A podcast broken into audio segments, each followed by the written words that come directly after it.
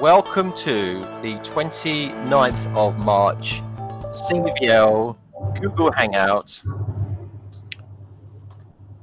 which is CPD accredited, remember. So anybody who wants a CPD certificate afterwards, send us an email and we will send you a CPD certificate. Remember to sign up to all our YouTube channels and you will be the first to hear about deals and also notifications on new future Google Hangouts. The next thing, podcasts. Remember, we will be on podcast. So, oh, I can hear someone breathing. Who's breathing heavily? Right, Lionel, there you go. You're off. Right, next we'll be on podcast. So what you need to do is download your podcast, listen to us on your way home, and get your CPD points. Sign up to receive emails, and remember to click on your singvlsales.com online notifications so that's the um, introductions. And I'm learning to be very non-visual because we have so many people listening to us on podcasts these days. And today is the 29th of March. We have a great lineup today, very educational. We have Dale Henry. We have Daniel Elia. We have Doug in Scotland. We have Graham in Scotland. We have guests Lionel Hill.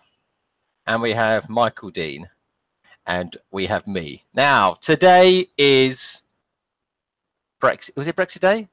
It was meant to be Brexit Day today. So I've got. We're going to come back to that later. I've got something to talk about later. Now, let, can I just talk a little bit about our guests today? So Michael Dean. Here is Michael Dean. Michael Dean is the co-founder of Avamore Capital. He's the chief executive of Blue Laurel Family Office, the co-chair of the Props Breakfast. And I was very interested to see, Michael, that you read chemistry at university? Yeah. Well, yes, it's not naturally a pathway into property as uh, as you'd expect, but uh, it, it, was the, the subject that I enjoyed the most at school and uh, the subject I enjoyed the most at university. So it, well, it was uh, something well, I could spend three years doing. Well, I actually I have a little um, bit of insight for you. It was my best subject at school. Was it really? Yeah, yeah, I was great and that's what. And again, naturally, naturally led into property. You know. Okay, so Lionel Hill. Here we go. Lionel Hill. Lionel Hill is the CTO of Blackstone Real Estate. Is that that's the right description, isn't it? That's right. CTO. Previously in Europe. In Europe. In Europe. All right. Well, that's big enough. Previously, Chief Technology Officer or EMEA at CBRE. We've all heard of that agency around the corner. Who have, who have who we who try and compete with us prior to that was the was an MD of Technology Commercial Services at UBS. That's right. A banker and got an MA from Cambridge. Muzzle chemistry. Not chemistry. Muzzle off. Very good. Right. Okay. Should we talk about the market? I think we'll first of all talk about how uh, what we normally do, guys, is we talk about what's going on in the market. Then we bring in the guests, have a little chat, questions, etc., etc. Talk about your specialist subjects. So first of all, Dale, I think is going to run through what's been going on. All right, Dale, over to you. Thank you, thank you, Neil. Hi, everyone. Um, yeah, just a quick overview of some of the bits and pieces we've been up to since the last hangout. Um, we are we have been making headway in what is some seeing as a difficult market, but you know, Brexit, what Brexit? We've um, We've managed to sell a number of properties in the last few weeks. Uh, this is one we've just recently sold in Stafford, where we went from marketing to exchange within only 10 days um, and managed to sell this um, at a strong price. Uh, the property had actually failed to sell elsewhere, and we got this one away very quickly um, with the party exchanging online via our fixed purchase system. Um, we've also recently sold this new look investment in Wrexham, which was bought prior to one of our online auctions by a private investor. Um, not not the most easy of sales with new look being in CVA, uh, but we sold this for an institutional client. Um, and what else? We have also um, had a had a really um, successful sale here in Northampton on a shop and office investment which we sold within 48 hours of going to the market. Um, again, a private investor just um, uh, made an online offer um, within two days, and we exchanged in excess of the asking price. So a great result on that one. Um, and we're actually finding that um, we're, we are getting plenty of interest in, in our current sales. We've, we've got a number of um, best offers coming up on, on various properties, such as this property in Brighton, which we're selling, which as you can see is a vacant, uh, we're selling with vacant possession, an interesting development opportunity. And we've got, uh, Daniel here is got um, a couple of properties, this bank in Ely, which we've got bids on Monday, online best offers, and we've also got a Specsavers in March, which we're closing today. Just, uh, I think we've actually just just um, received online offers on this one in the last few minutes. So plenty happening, plenty happening. Um, in terms of, current sales and stuff we've just brought to the market, we are just in the process of releasing this really interesting London investment in Chislehurst, um, which is a retail and residential investment offering a development opportunity. Chislehurst, really affluent London borough. It's in the high street. We're quoting £950,000. Um, so that is fresh to the market. We have also just launched a highly secure Southeast investment let to WH Smith in the affluent town of Bicester, which most people know is famous for the Bicester Village. Um, and we're asking 825,000, which shows 7%. Um, we have got a prime, 100% prime investment, again, London Borough in Richmond, let to the undoubted covenant of EE with eight and a half years unexpired, where we're quoting 2.7 million, uh, which is four and a half percent. Um, in Sutton Coldfield, we've got a freehold bank in the town centre let to Bank of Scotland. The property occupies a substantial site with car parking to the rear. Um, it's a VAT-free investment, and we're asking 950,000, which is 8.3%. Um, we moving on. We've got this industrial investment up in Aberdeen, which is let for further 15 years with RPI rent reviews, um, and um, offers a long-term development opportunity.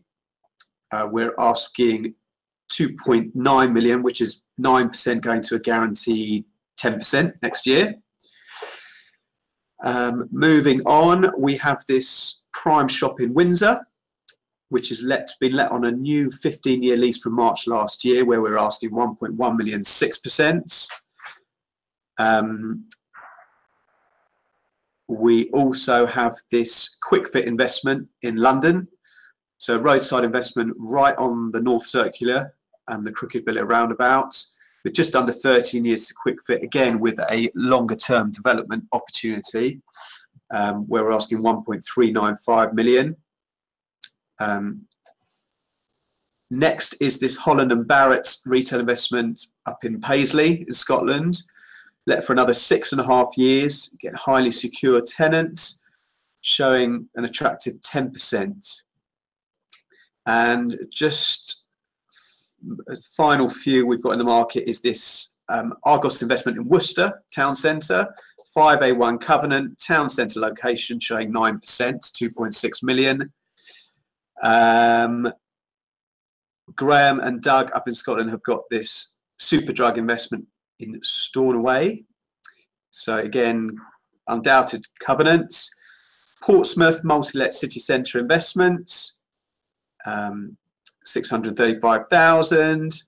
Kwik Fit investment in Glasgow, showing 8.5%. And I think that, oh, and finally, Sainsbury's in Poole, again, right in the town centre, six and three quarter percent, just under five years to Sainsbury's.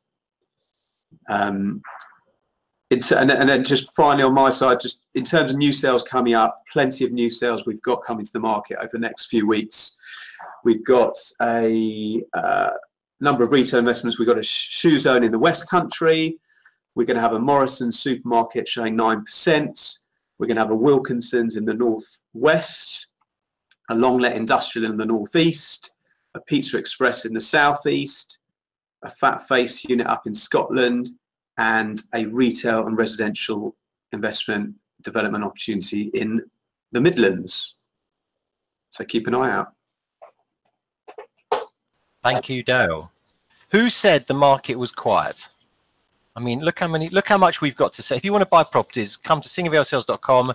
We've got more stock than we can deal with, and more coming. So you know where to come if you want to buy properties, and indeed if you want to sell properties. In fact, this uh, Graham, I must mention something to you, Graham, as you're on. I'd never heard of Stornoway before, but I saw it on the weather map on BBC News uh, this week when they go, you know, Scotland, it's raining, Stornoway, it's raining. It's right. No, no, I think Stornoway's always got a sun over it, is it not? It's right. I, think- didn't even no, know no, that No, we've made Stornoway famous because until then I'd never noticed it on BBC News. join SingerVielle, see the world. That's the, that's the. Well, actually, what I was going to say, I mean, just just on that, uh, we've got a vacant unit in Clydebank that we're still marketing, and I took an inquiry from a chap in Poland yesterday um, who's uh, potentially interested in it. So, um, Poland? reach- Poland, yep, he's based in Poland, and he's uh, he's wanting to come over and look at the unit in Clydebank. So, Clydebank, Stornoway, Poland, we get about Why? because What? it's an opportunity. Just going to buy it and let it. Amazing, amazing. Yeah. You see, SingerVielle goes where other people can't reach. Now let's move. Right. So thanks. That's the market. You know where to come if you want to buy or sell. Did I say we were the best agents in the market? Right. Let's talk. Let's talk tech. Lionel is a tech guru, and Michael's. I would also say is a tech guru. All right. So I'm. Feel free, anyone watching, feel free to shoot a question, and anyone wants to join in. We've got questions for our guests. So, Lionel, Yes, sir. tell us about your background in tech. Well, um, unbelievably, uh, it's it's a big birthday for me this year, so that will make it 30 years that I've been working in technology. Um, Wow. since I left university. Um, I actually got excited by technology in the mid 80s, like a lot of kids of my generation, with a ZX Spectrum or with a Commodore 64 or stuff like that. And people who are under 40 on this call will probably look at that or think about that completely blankly and have no clue what that is, but Google it, check it out. Um, lots of fun. Um, and I remember getting naught out of 10 on my maths homework because I automated the process of solving quadratic equations with my ZX Spectrum. So that was uh, kind of delightful and a disappointment at the same time. Yes, quadratic equations. Yes, my, yes, Dale, you're very familiar with quadratic equations, aren't you? Yes. Yes, Yes. yes. So, um, so I didn't do chemistry at university, uh, but I did economics, and then I did a management course at Cambridge, which you mentioned, Neil. And there, one of the assignments that we had, and this was in 1990, was to come up with a simulation of the traffic system in Cambridge because they wanted to pedestrianise a great big chunk of it. And so, with stopwatches and DBase 2 and a bit of mathematics, we came up with a model. And I thought, wow, this is pretty cool. So when I left uh, university, the first job that I had was as a programmer making bond calculations for banks. Oh, right. There, I went to Bloomberg, and from there I went to Reuters, and then the rest is kind of history. Wow. Interesting. Interesting. That's how I got started. Okay. Um, can I ask you about uh, Blackstone? Yes. Because it's quite interesting that your role is a new role at Blackstone, isn't it? Yes, it's never previously existed. So people always think of Blackstone as this. Well, I think of this as this private equity, a bunch of Americans making lots of money, and so it's quite interesting that um, they've decided to get a chief technology officer in. And what's all that about then? So they've always had that function in the US, and Blackstone is, is obviously a US headquartered firm. Probably two thirds of the business is there, but it's growing massively in Europe. And I think they thought the time was right to start uh, our own technology group in Europe. So, um, so it's a, it's a timing thing, it's a growth thing. I think the thing that I'm getting to grips with is uh, Blackstone, uh, as it uh, on its own, is a big company, but it's actually really a conglomerate. So it's a mixture of lots of other small companies. And whereas in my previous jobs, it's all been about tying businesses together so that they're more and more tightly integrated. At Blackstone, it's just about optimizing the value of investments. So it's really about how can we bring technologies to the portfolio that are going to increase the asset values. So is it is it just is it not just properties across all It's, it's just properties for now, that's and that's, that's probably 90% of what we do in Europe. Okay, and I, and I wanted to ask you, have you have you you've have you seen a, a shift in attitude um, within the property profession? From because I, I sort of see this um, I my I personally thought that the market or the the industry's gone from um, wanting to possibly embrace technology to realizing they have to embrace technology. Yeah, I think that's that's very well summarised. Uh, you and I first met six years ago, I think, and um, I'd just Indeed. come from banking at that point. Uh, and the platform that you've got and the idea that you that you had then that you've developed since then, I think at the time nobody really understood what it was. Um, and I think today, if you have a conversation with people in property, they're probably much better informed, even though there might not be technical people that understand the details. But six years ago, I, I think um, the conversations that you were having with people were falling largely on deaf ears, and that's no longer the case. Yeah, very much so. Very much so. Okay, let's. I'll come back to you in a moment, Michael. Let's let's talk about. Where's my mouse gone? Hold on, there he is. There he is. There he is. Michael. Right. Tell us about Avamore Capital, please. So Avamore Capital is uh, a bridging and development lender, uh, mainly focused on supporting SME property developers, but we also work with a number of commercial property investors as well. Um, and we were formed uh, as a result of uh, two family offices coming together, uh, wanting to uh, wanting to lend against UK real estate and to build a, a lending platform. And since our inception, we've now lent nearly 100 million pounds, and we're not just about family offices anymore. We're also we're also funded by um, some US credit funds as well, and um, and what that's enabled us to do is to get scale and to be able to lend large sums of money and also uh, lend to lend at cheaper rates so that we can access more of the market and um, provide uh, our service uh, to to more to more developers out there. Um, and um, you know, I think we've we must have funded now uh, the best part of a thousand new dwellings as well. So uh, we're doing our bit as well for the for the housing crisis, uh, which is a, which is a good thing. Um, I think, as you know, the my background before for Avamore was as a uh, first of all as a surveyor, but then also as a as an investor and developer, and we would buy commercial units around M25.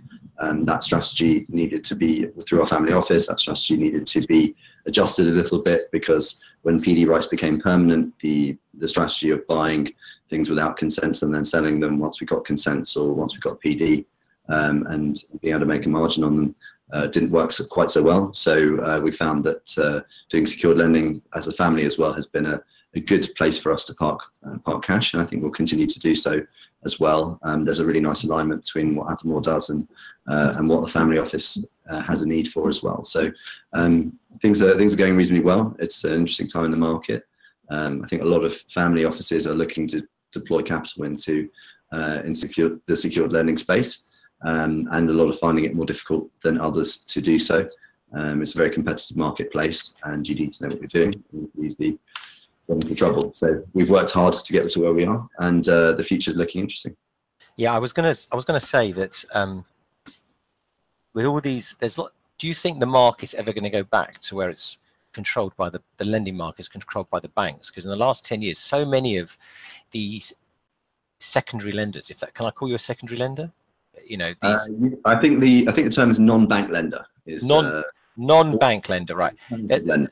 there's a, there's there's a lot there are so many in the marketplace now yeah um, that actually you know used used to be the big banks and now you wonder if it, if it, i don't know if they're actually that interested anymore anyway i don't know i'm not really in the finance world um, I think the simple answer to that, Neil, is you do have some specialist banks that do what, what, what we in, in our part of the market call specialist finance. Um, but you know, the traditional guys that you would expect to provide you with development finance, say 10, 12 years ago, um, you're right. A lot of the time, they're, they're just not interested. Um, you know, the the usual the sort of slotting rules and uh, and the capital allocations that these banks have to have um, mean that they tend to shy away from development finance.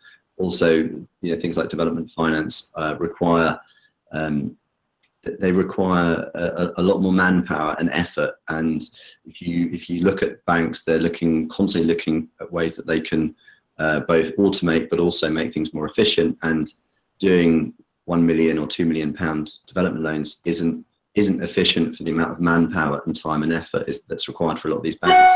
So for you know using RBSA as an example, um, you, you're probably not going to find them that interested to lend to you to build to build out three or five houses. Whereas you know if you were asking them to give to to borrow 20 million or 30 million pounds um, on a revolving credit facility or on a single single site, um, and provided the old the the parameters of LTC LTV are, are, appropriate, they'll be they'll be much more keen, and you'll find that the service is much better um, from that side. So the from a specialist finance perspective, uh, lots of specialist finance houses have sprung up over the last 10 years to meet the market demand and and because of um, because of the, because of the way that the investment market operates globally, not just within property, but but across all different asset classes.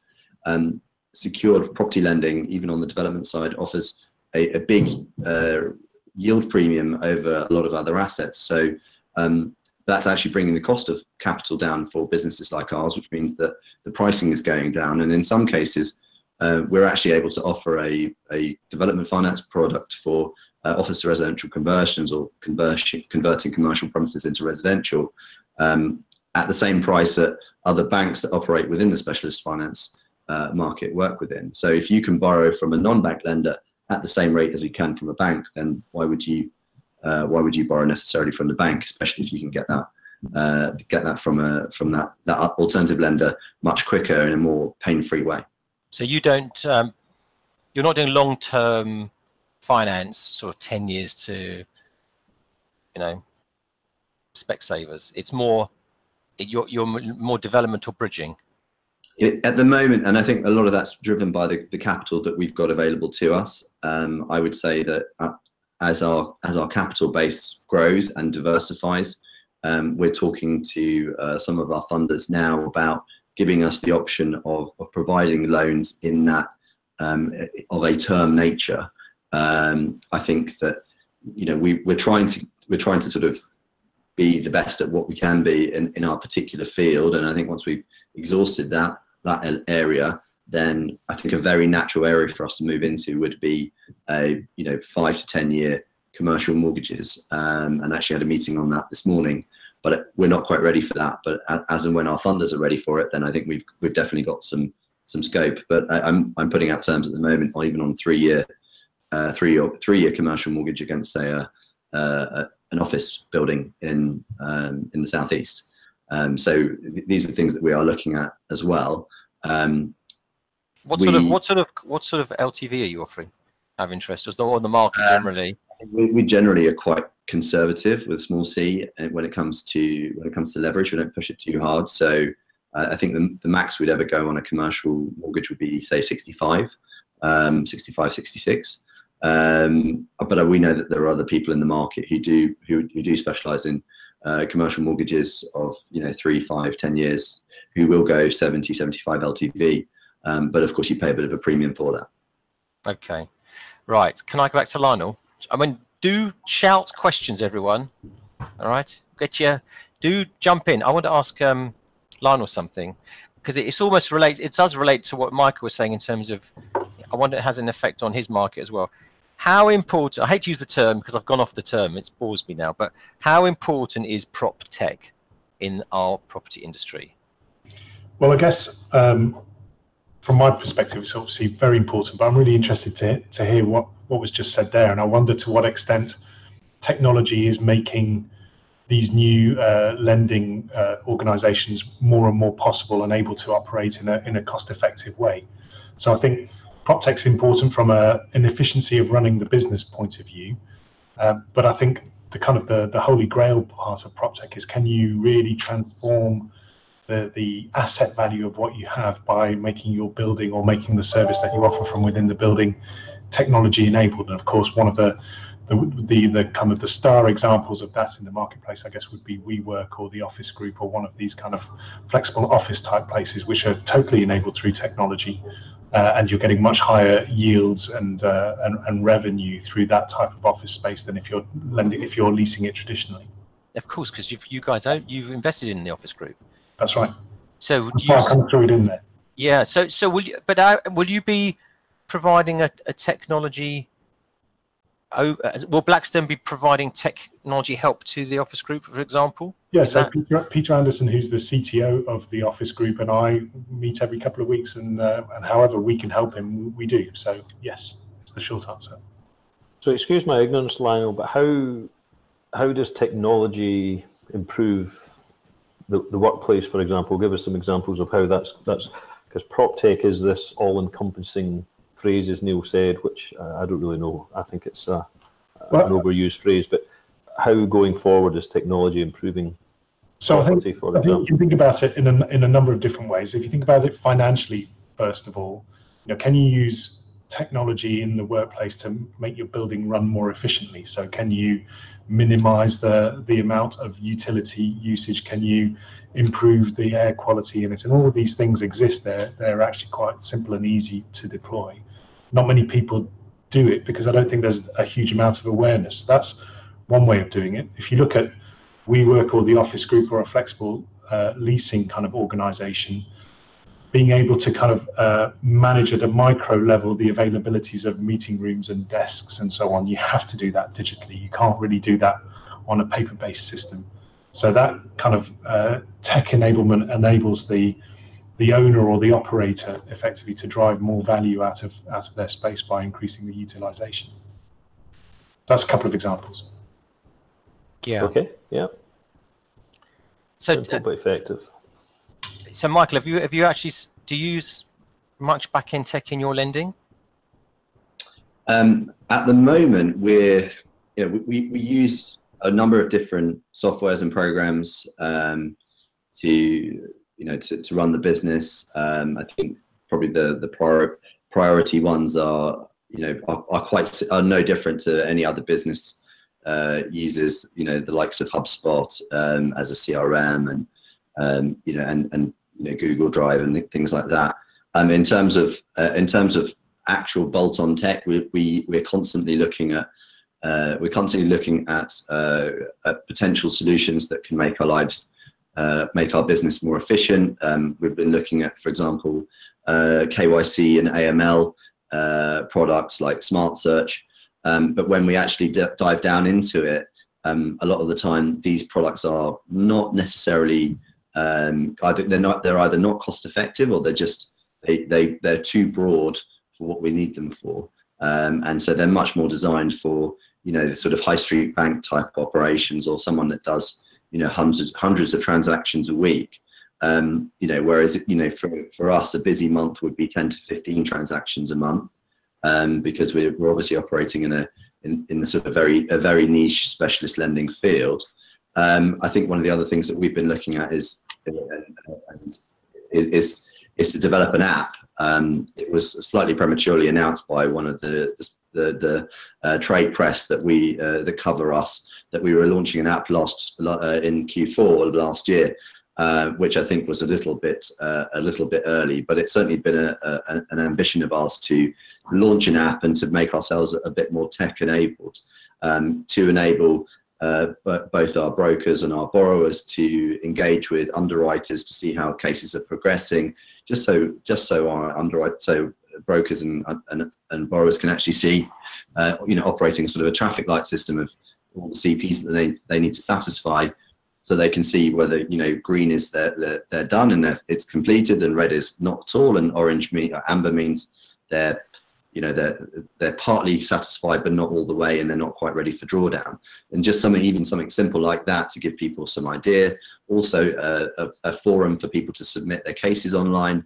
Um, you know we do have an inquiry online inquiry form but again something that that just gives people a little bit more uh, a little bit more interactivity with the business and something that can feed through to the credit analysis team that enables uh, our credit analysis team to um, to be able to evaluate deals quicker um, like online calculators. So we've got all these things kind of in the in the pipeline bubbling away, um, but we're not we're, we're you know we're, we're not as tech enabled as I as I would like us to be. But ultimately, you know, we we need our our kind of business. Um, at the end of the day, you can sort of dress it up as much as you like from a tech perspective, but you're still going to need to have a human reading reading loan agreements, reading valuations, reading monitoring surveyors reports, you know, engaging and meeting with the borrower you know we meet every borrower we, we go and visit every site you, you can't um, you know you can't you, you can't you, you can't automate that yet. You know, you that your wife? Was that your missus? uh, That's a I'll- yes. I'll- Well, that's a I'll- yes. it wasn't, but I'll tell him that. It, it feels like it. Yeah.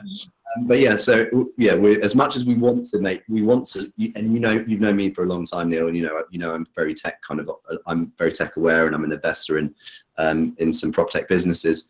Um, uh, from from my own business, from my own core business, we're still, uh, we're still not where where I would like us to be, but that's because we've been, we've been very focused on building an actual property lending business and I think that we and, and making that as good as it can be, and then we'll bolt on and we'll build in the tech afterwards. And I think some of our peers and competitors are a bit too focused on uh, on the tech side of it and not enough on origination and underwriting and providing actually a service that the clients want. completely i couldn't agree with you more actually because i find the prob the prop what i think's the problem with this prop te- our prop tech world is that um, a lot of people are trying to solve problems that don't exist and um, the truth is if your business is solid the tech you're right comes and adds to it so i, I agree completely um, dale didn't you want to, you had a question for michael didn't you Well, yeah, Michael, I was just going to ask you on, on, on the bridging side.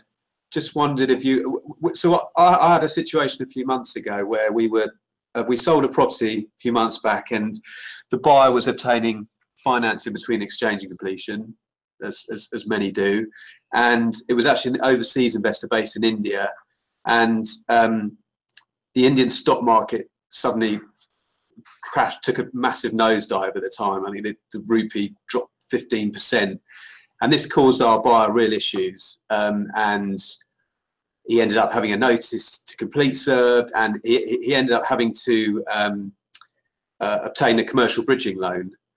And I just wondered, just given the market as it is at the moment, and you know, particularly the residential sector, have you have you had to on, on the bridging side, have you had to come to the rescue of any sort of buyers in distressed situations, or, or so what's your experience of, of the market at the moment?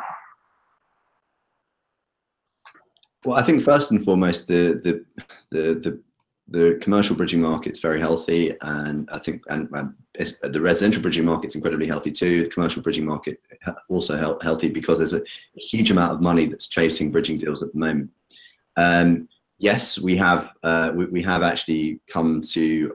I, I don't like to use the word rescue, but we we we provided a solution for a, a commercial customer who was a leaseholder and they wanted to buy their freehold premises. Um, this was a, a was a, a sort of licensed licensed premises, and I think that this customer was making very good money from it. We closed that deal last week. Um, very time sensitive uh, time sensitive purchase, uh, but you know this is this is also a customer with really good A and L. The, the operating business had fantastic P and L, uh, you know, good balance sheet, and was an existing customer of um, of NatWest. And there's no real reason why NatWest shouldn't have been there for them. But actually, the actually sometimes sometimes uh, customers because they really want to buy the property will go with bridging because they they feel with the bridging lender the bridging lender will get it done for them and they'll, they'll be able to buy, buy the property and they don't mind spending a little bit extra in interest fees and uh, professional uh, costs just because the, the, the opportunity is too important for them and they're taking that 5 10 15 year view and if they miss out on this opportunity they might not get the chance to buy that property again for you know i, I don't want to use the word generation but for a long time. And so um, it's not uncommon. We do see it quite frequently. Um, and you know and, and we've we've got our own experience of it uh, that i can draw on even just from last week. Hmm. I just want to challenge something that um, Neil you said just uh, just before that last question, which is, you know, I think obviously it's somewhat true that if you build a solid business and then you have technology to streamline it and make it more efficient, that that's a, a good thing. Um, but I think there are lots of other parallel industries where a technological idea has come in and completely disrupted the business. The classic is obviously, you know, Blockbuster Video. We all used to be clients of Blockbuster Video, but now we all use Netflix. So that, that's a great example of how switching um, the way that you consume a particular type of product through something that's been developed by technology has completely disrupted uh, a business. I guess the question would be, what are the parallels in, in real estate, uh, and when are they coming? But uh, but I think it is a question of when and not if. And I think if you think about how uh, investors consume real estate investment and occupiers consume real estate occupation, and at some point that whole kind of flexibility of use and that flexibility of being able to invest quickly in and out and make the market more liquid is going to be something that's going to be created by some tech-enabled event, I think. Okay. Okay. Good. Okay. Well, that's, I want, to, and there's one other thing I wanted to ask you, Lionel, because I know you're into this. What is your view on data? All right. The what is the role of data? Yeah. Well, I went. To, uh, you and I went to a, a prop tech thing a few months back, and the word data was mentioned more times than I could think. Data, data, data, data. And you've had hot dinners. Um, data is at the core of all of this because essentially any technology is about the manipulation of data and either transforming it or making it go from A to B very quickly or, or something like that. So I think um, in any property business or any financing business, the attention that you have to uh, take to to managing and organizing your data is is paramount. And I think very few property companies think that way. I think they think very much traditionally about uh, experience and information being either in people's heads or uh, data being a brochure or a flyer or even a website. But it's actually way, way more than that. And I think um, paying attention to data as a topic is, is crucial. Well, and interesting enough, we as a business, we started data capturing, if that's the way to describe it, um, from 2006 onwards. And we started, we actually then, we were fortunate to be in early and we learned about the importance of data capturing in terms of accessing your um, buying audience. And that actually, I think, is what gave us our USP as a business. And we sort of took it on from there. Okay, so that's data. Right, guys, anyone else, anyone wants to talk about anything particular? Oh, I to ask Michael one other thing I want to talk to you about because as you're on, one of your favorite topics, props for people who don't know, I thought it'd be nice for you to tell them what props is. Neil, very grateful for the opportunity to talk about props. Um, been involved in in the props, which is uh, a, a, the property arm of Variety, the children's charity.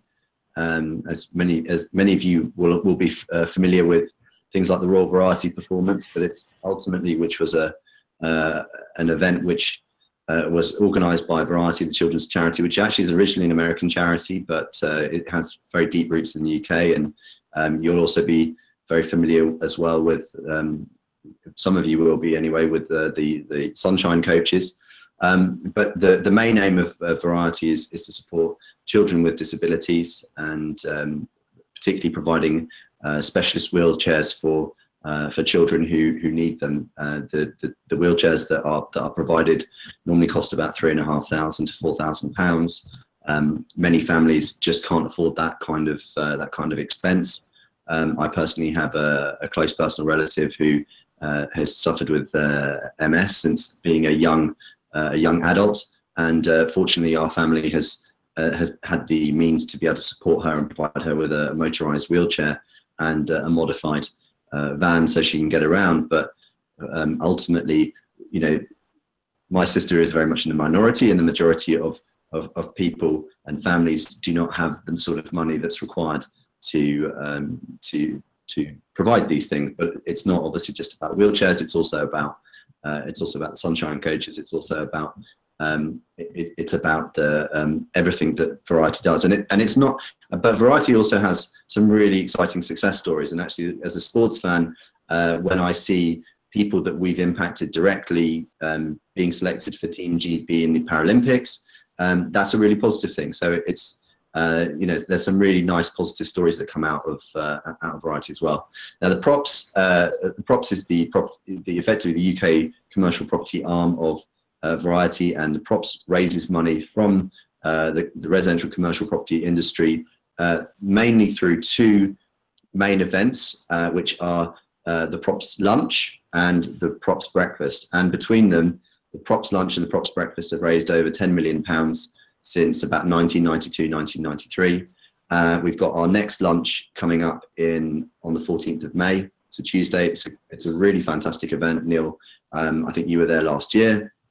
Um, there's Yep. going to be about 700, to 750 people from, uh, you know, top people from uh, the property industry who are going to be in attendance. And this year we're going to be honouring uh, the great uh, David Pearl, um, who, who for many of you will know of Pearl and Coutts and Dean, uh, a great investor, uh, in- investor, but also uh, agent as well, who, uh, who, who who's had a very long career, starting in the 60s, buying up uh, bits of Soho and uh, not really letting go of much of it and, and building it building up. I think um, even though he may have, uh, like everyone, encountered some tricky times in the last crisis, he's come out of it really well. Um, and so we're really delighted to honour him uh, at the event. But we, we've also got another 13 awards that we're going to be giving out to people, including a PropTech award for the second second year running. Um, also, a, a commercial agent of the year, development of the year, uh, lender of the year as well.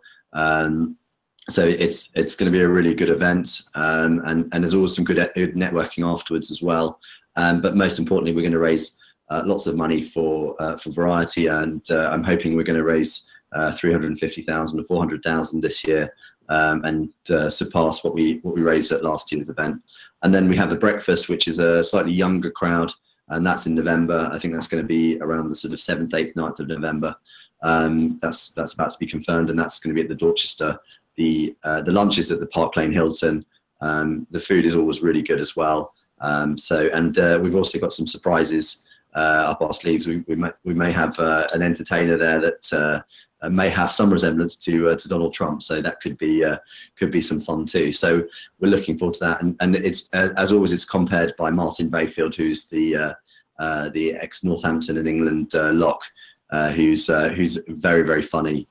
Uh, and, you uh, don't want to get yeah you don't want to become the, the wrong side of martin he's um no, you don't. yeah So he's he's he's he's worth going just uh, just for his uh, just for his comparing. So yeah, uh, if uh, if you if you've not already booked tickets, uh, please sign up. And if you want uh, details, um, uh, perhaps Neil, you can uh, you, you can provide a link in the show notes or, or give or direct people yeah to me. i think what yeah what we'll do if anybody wants to uh, get introduced to michael specifically but i think that's a good idea we'll we'll we'll actually do a link to um the props website and if they want to talk to you um directly i'll put them in touch great it is a good is anyone watch it is a great lunch actually i have to say it's a great lunch everyone uh, is there and if so david pearl's being honored so i've probably got 30 years to go then what do you reckon 30 years Right, news. We've got 15 minutes left. News, news, news, news. Okay, so I let I've got.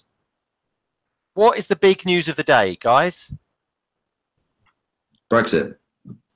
The big Well, no, news there is no Debenhams. news, isn't it? Brexit, Brexit, Brexit. Debenhams, Brexit. Anyone?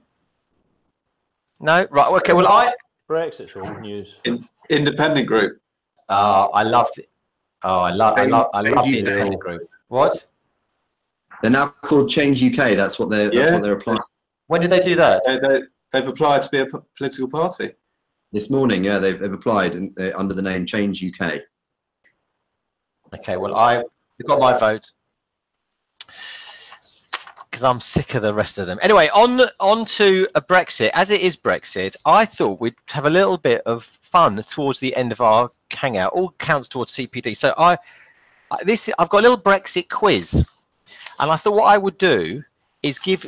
I'm going to give you some quotes from well-known politicians, and it's fingers on buzzers. All right, fingers on buzzers, everyone, and we you got to shout out and we're going to see who's, who's who's the most knowledgeable at the end of it. All right. So the I've got about half a dozen quotes, and you have to guess, shout out who this is from. All right. So the first quote: Who said, "I've been very clear that Brexit means Brexit." Theresa May. Perfect. Lionel Hill. That's why I went to Cambridge. She did also actually say, "My whole philosophy is about doing, not talking." Um, but I'm not. But we're waiting to see about that. Oh, I do. Although I do feel sorry for her actually. So one 0 to Lionel Hill. Right. Who said this? Who said this? I made no pretense to be a modern man at all, ever. Boris Johnson. No. Jacob Rees-Mogg. Yeah. Neil Singer. Jacob, excuse me. excuse me, Jacob Rees-Mogg. Why does he always take his son with him wherever he goes? Have you noticed? Whenever he goes to a press conference, he comes out with his son in the car. Is- They dress the same as well. It's, it's just weird, isn't it? There's a there's a great picture of the two of them dressed exactly the same, and I don't know if you remember um, the the tallest man ever in the world was an American guy called Robert Pershing Wadlow, and he stands next to a normal sized guy, and it looks exactly like when Jacob Rees-Mogg stands next to his. Yes. Okay. Right. It's one. Look, it's one-one from the clever guys. Right. Okay. Here's a good one. Here's. Come on. Come on. Get your thinking caps on. Daniel, you've been very quiet here. Doug, very quiet. Who said you learn by your mistakes? Which uh, Diane Abbott? Yes. yes. Yes. Dale Henry. Well done. And she then went on to say, if you remember, asked about how many, how much um, it would cost to have ten thousand police officers. She did say famously on air just before the election, three hundred thousand pounds. So Diane Abbott, can you imagine Diane Abbott being our Home Secretary? Oh dear, oh dear. Anyway, right. Here's a good one. Who said this? Life is life. Some of the wisest people you meet are sweeping our streets. Shall I say that again? Life is life. Some of the wisest people you meet are sweeping our streets. Oh, it's Jeremy Corbyn, I think. It is Jeremy Corbyn. So there's no danger of him sweeping your sweet streets, is there? Nice one, Dane. Nice one, Michael. Michael look very political. And he also said, what Jeremy Corbyn also actually then said, I think there's good in everybody. Interesting, considering some of his friends.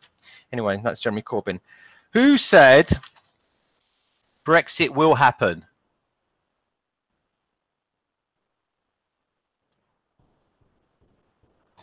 Boris Johnson. No, think, think. Come on, come on. It's Brexit Day. It's 29th of March. It's Brexit Day. Well, Nigel Who said- Farage. David. Yeah, who, who said Nigel Farage?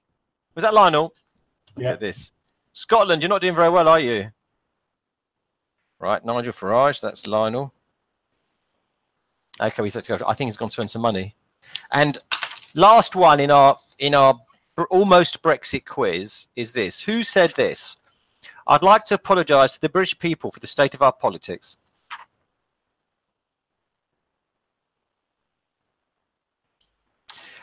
I'll give you a clue.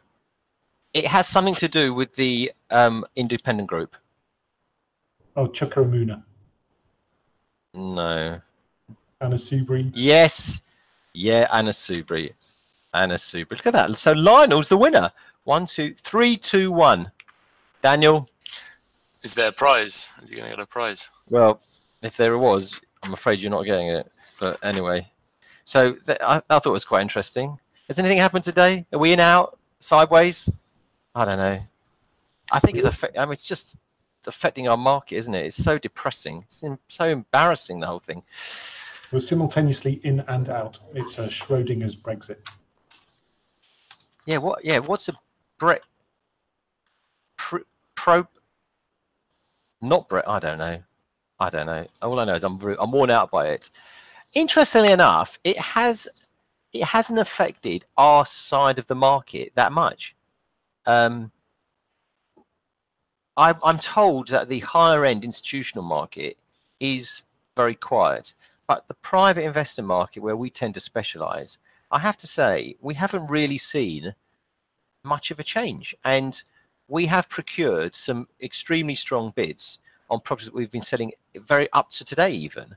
So I don't know whether people have a feeling that they're just sort of tired of it and moving on, or they think there's a bounce coming. I don't know, but I have to say we've procured some pretty good offers recently.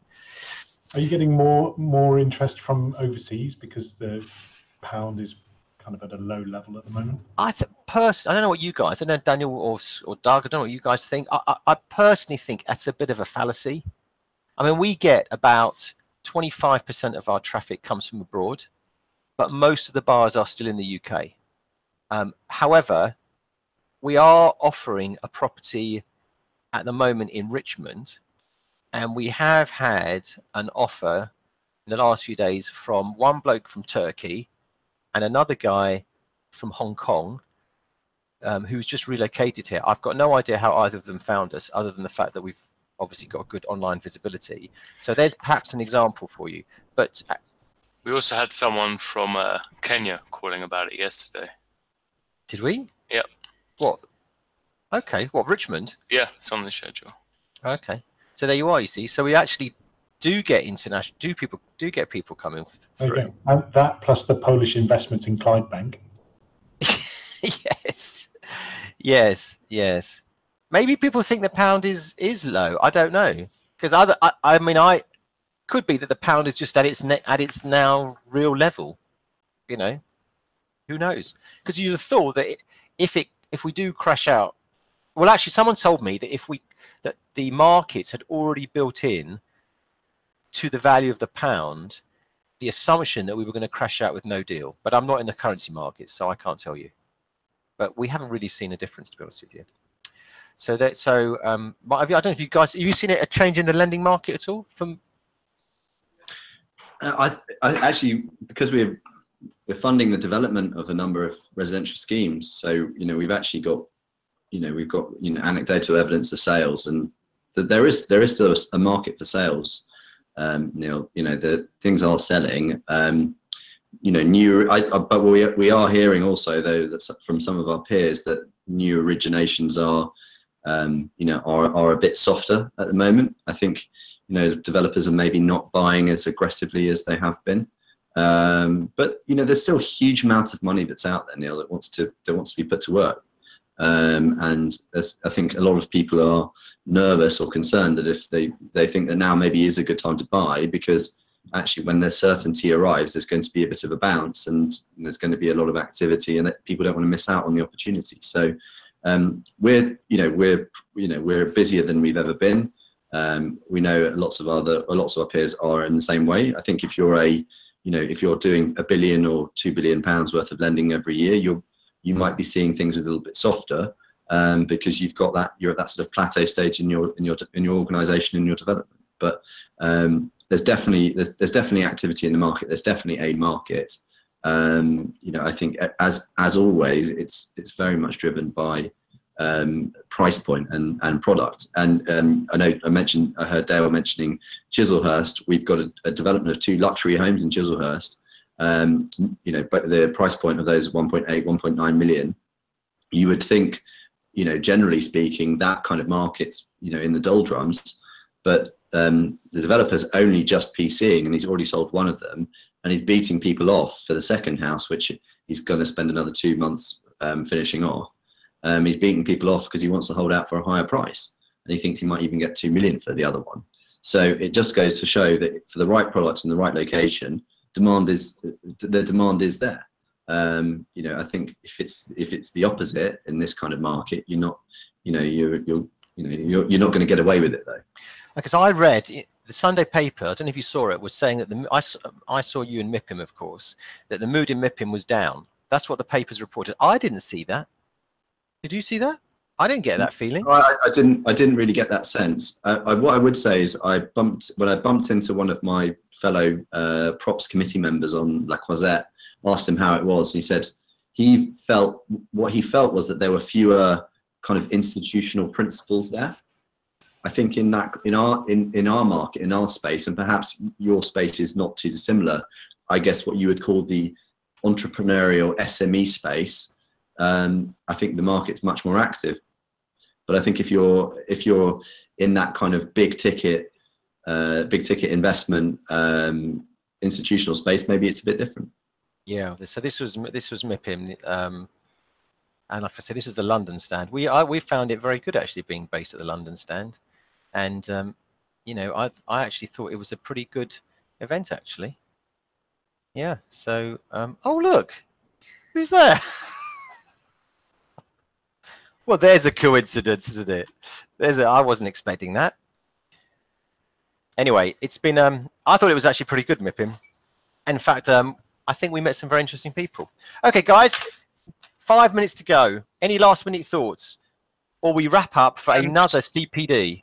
Go on, just, Doug. a- just an anecdotal one, just from Scotland as well. That um, uh, private investor market, I certainly had a feeling that um, a lot of people have been coming out of equities in the last three, six months, sitting on some cash because and like really like the idea of property.